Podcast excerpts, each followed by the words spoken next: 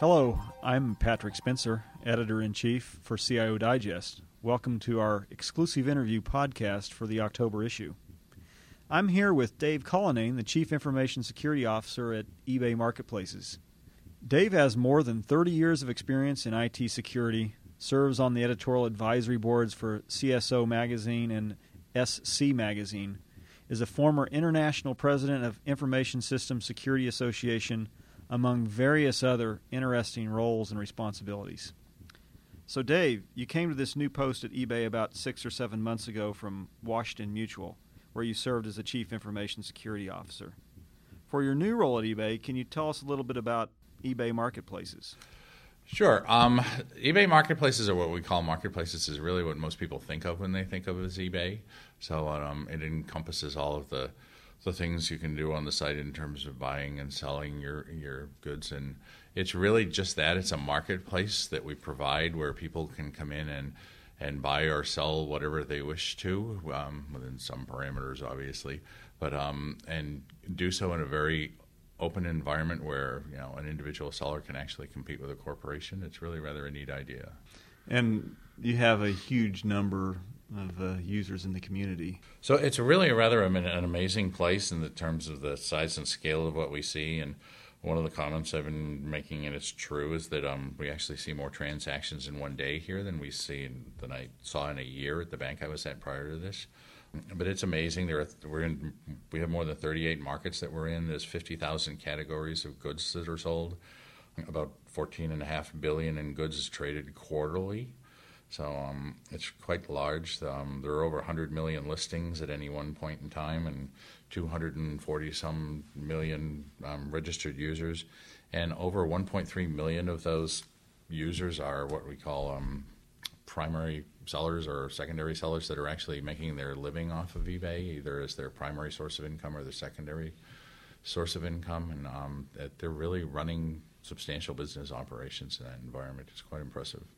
So the the scale and scope of things is much bigger, and that's really one of the security challenges too. Is how do I provide security in that type of an environment? The other thing that's sort of special about eBay and from a security perspective is that the bank I had control of one side of the transaction. So if you were coming in to do something, um, whether it was pay your bills online or something of that nature, I could see that you you know you were doing the same things you've always done. And if you, somebody tried to pay twenty thousand dollars for something that you normally pay twenty dollars for or two hundred dollars for, I could you know very easily contact you and say, is this really a transaction you want to go through?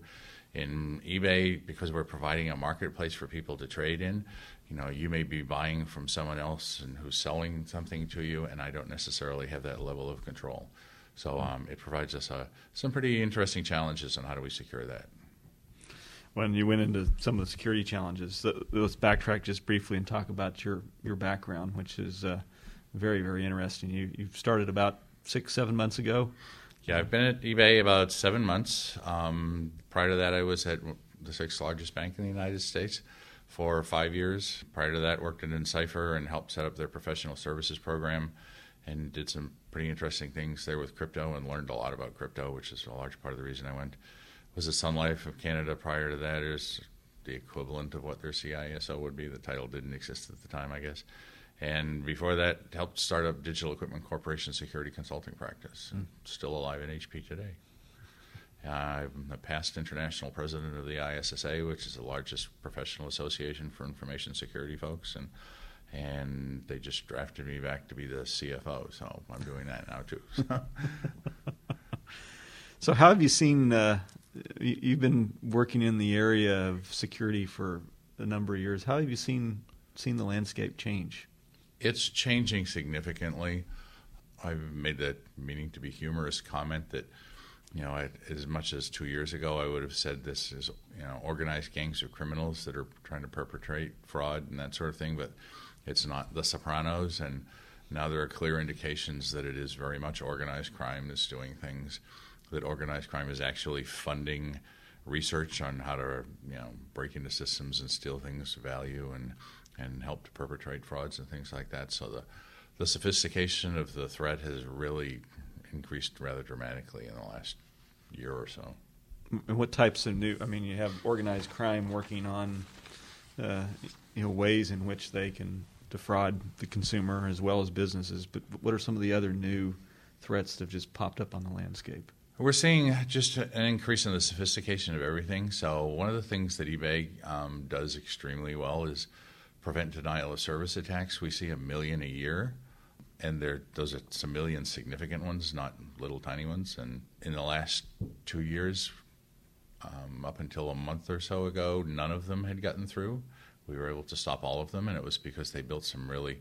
They partnered with a major vendor here and built a really fascinating um, way of looking at all of the stuff that's coming through, and, and, even despite the volume of traffic that happens on a constant basis here, they were able to very effectively deal with the um, the amount of stuff that was coming in and stop it from happening and prevent the denial of service. But we're actually seeing even those types of attacks now get very sophisticated, and so they've done things like individually, you know, configure each packet when they, you know, start shooting millions of packets at us, so that the the standard filtering technologies don't work. Um, we've been because of the the way we watch and monitor what's happening and make sure that we're constantly upgrading our stuff. We caught those two and stopped them, but they did manage to get through much further than anything's gotten through before. Um, and it's it's a clear indication that things are getting far more sophisticated and dangerous out there. I've read a couple articles that uh, that have been published on what you've been doing. Man in the middle attacks. Uh, you talk a little bit about those. It's something that's um, starting to appear, and it was one of the things we saw at the bank that was coming.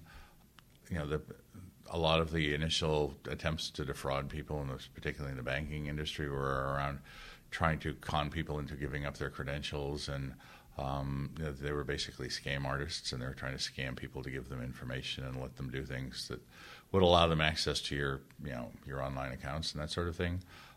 We knew there were man-in-the-middle attacks being crafted, and and we really didn't expect to see them until probably sometime late this year, and they were actually seen being tried in August of 2006. So mm-hmm. it's one of the indications that things are um, starting to come much faster than they would um, than we'd really expected. So and uh, you know they're trying to make money at this, and it's the same fraudsters that have been perpetrating frauds for years. I mean, particularly in the banking world, you know there've been people trying to do check kiting schemes and all those sorts of things to perpetrate fraud for years, and it's just that they've moved the fraud into the technology age and have started to try and use technology to help them do it as well. Mm. So, um, and it makes for some interesting challenges, but it's also something we can we can deal with and um, and help make sure that our customers and our community here at eBay feel very comfortable trading with us. So.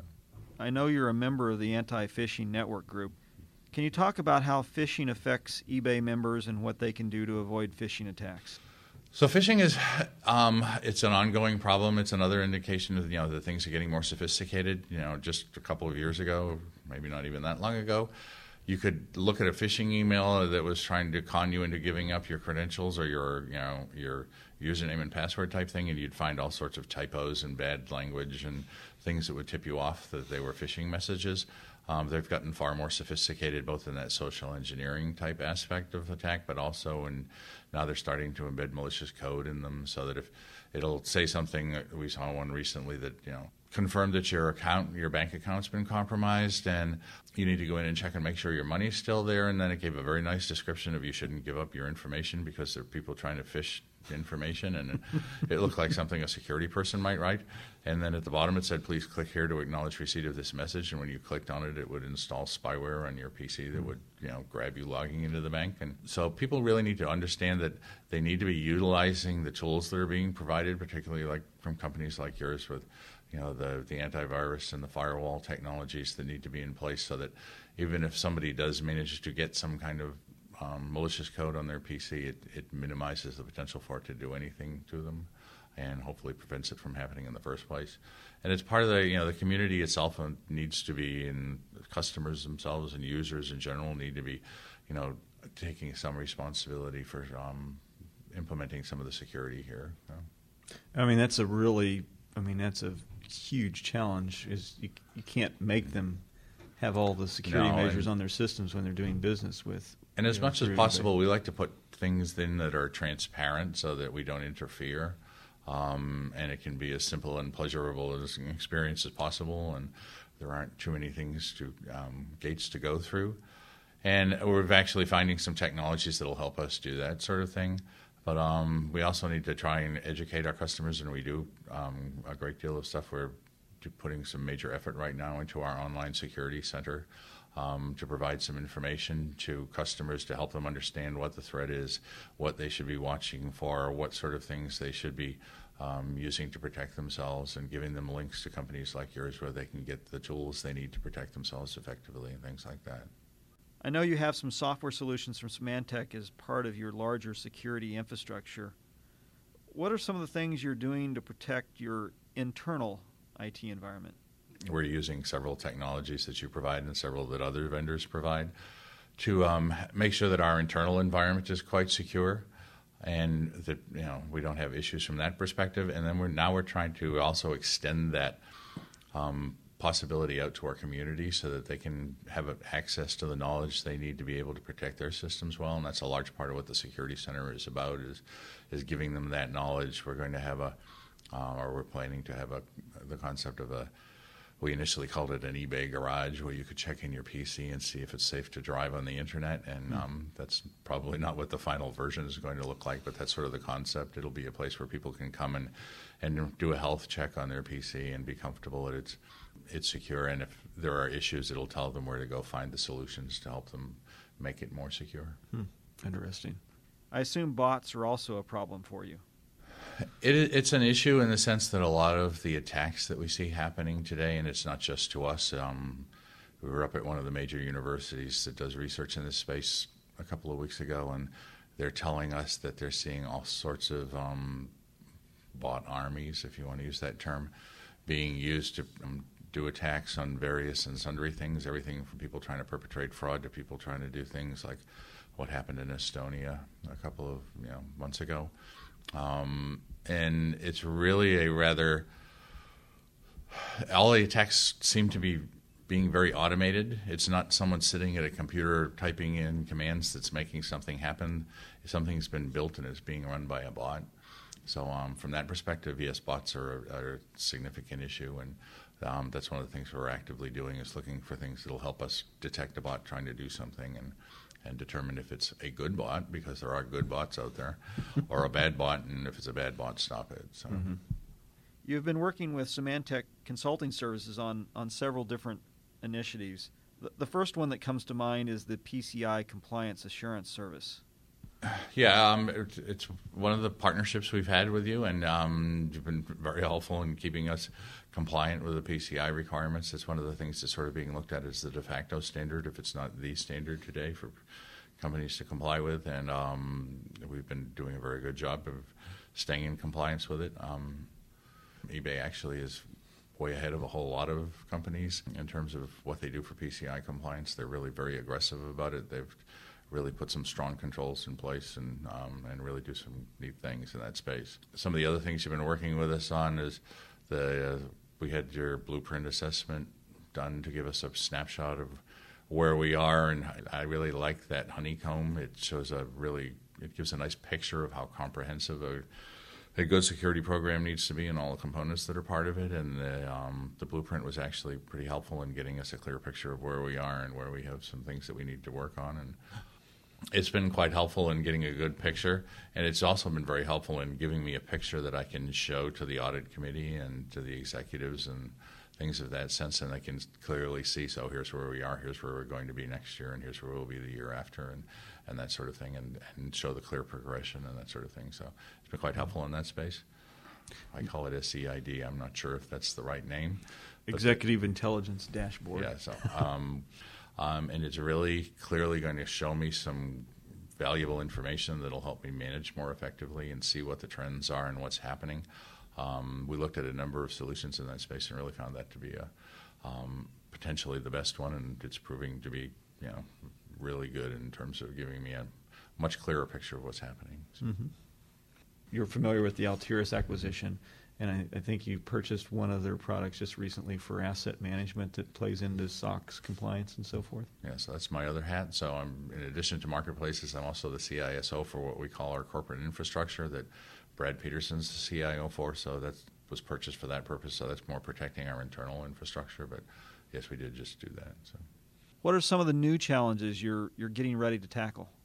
So there's a number of initiatives in various stages of being done there. Um, we're actually looking at utilizing your tools to make sure that our, we can tell that our systems are staying in compliance, or if one goes out of compliance, that we know about it and can quickly go determine why that happened and, and get it back in compliance if need to be. And that's what we're looking for BindView to do for us.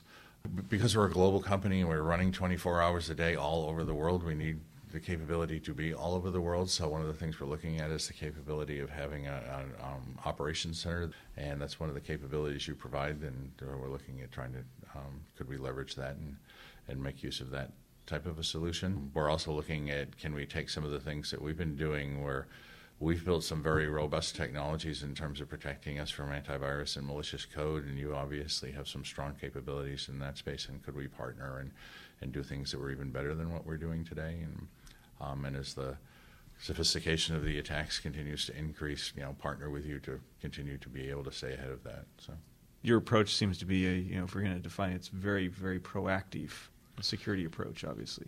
Yeah, it's one of the things we're trying to do. We're actually calling it a predictive security model, is what we would like to get to. There's reactive, where you're, you know, something happens and you go figure out what they did and then you know stop that from happening. And we've actually moved beyond that and gotten into a proactive mode where we're looking at what's the potential um, for what they're trying to do right now. So we're doing a pretty significant amount of intelligence work and and utilizing your company to help us with that as well to see what attacks are starting to happen and um, how they differ from what might have happened in the past and actually put the controls in place before they try that on us.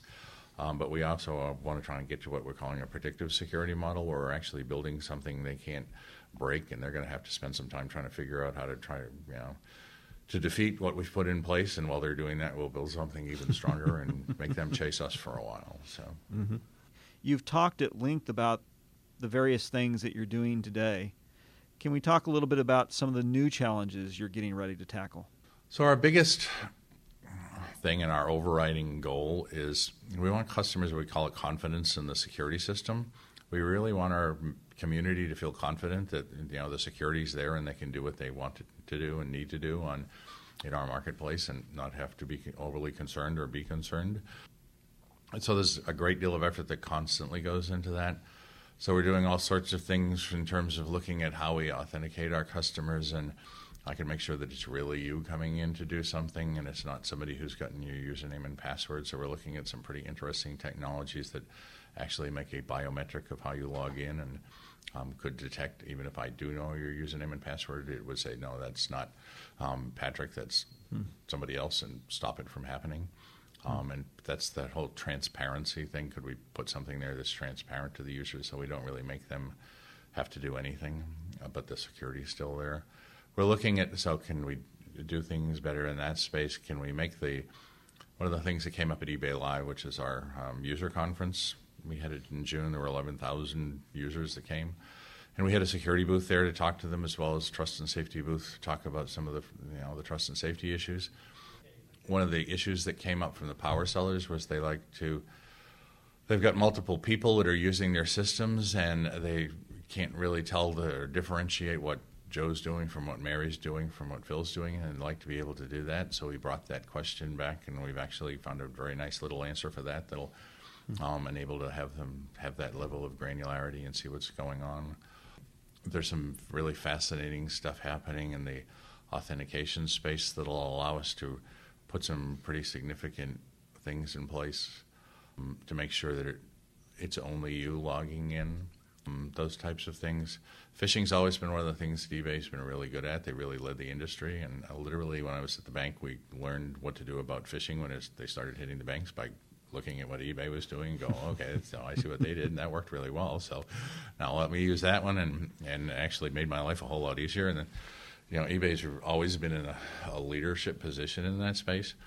Um, because we have so many people out there, when they send out those spam emails, they, they you know, there's more of them that tend to hit our customers or our community people. Um, so we're looking at constantly looking actually at ways we can put things in place to um, keep people from falling from that. And Harvard and Berkeley did a study, oh, probably about a year ago now, and actually said that phishing is going to continue to be a problem because people have so much email to read and they read it real fast. And if they see something that says your bank account's been compromised and you need to go do something quick, you know, they're going to go ooh and go do something quick and not stop and think. And um, so that's a lot of the reason for the education and mm-hmm. and the whole thing with the security center and trying to get people to understand what they should do and um, and be careful not to fall for those types of things.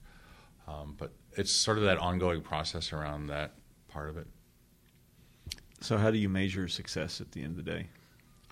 So, we're doing a lot of metrics work right now and trying to put some real clear metrics on things. We're really getting pretty heavily into the risk quantification space and trying to look at, you know, there's all sorts of attacks that happen every day, this malicious code that gets written every day. You know, how much of an impact could it really have and how much of a consequence could it really have? And um, where can I best spend my money to get the best you know level of security and um, provide the, the best return on an investment for us and the best return on an investment for our community as well. So there's a lot of effort going into that right now. It's sort of leading edge stuff, but um, we're doing some pretty good stuff in terms of trying to. Okay, so here's the three things that could really you know have some consequence, and we'll go stop those three things from happening before they do, and um, and you know give our maximize our level of protection. So. Mm-hmm. Any antidotes that are, you know, and I know there's sensitivity around those, but those that you could share externally that uh, are kind of interesting in the security space?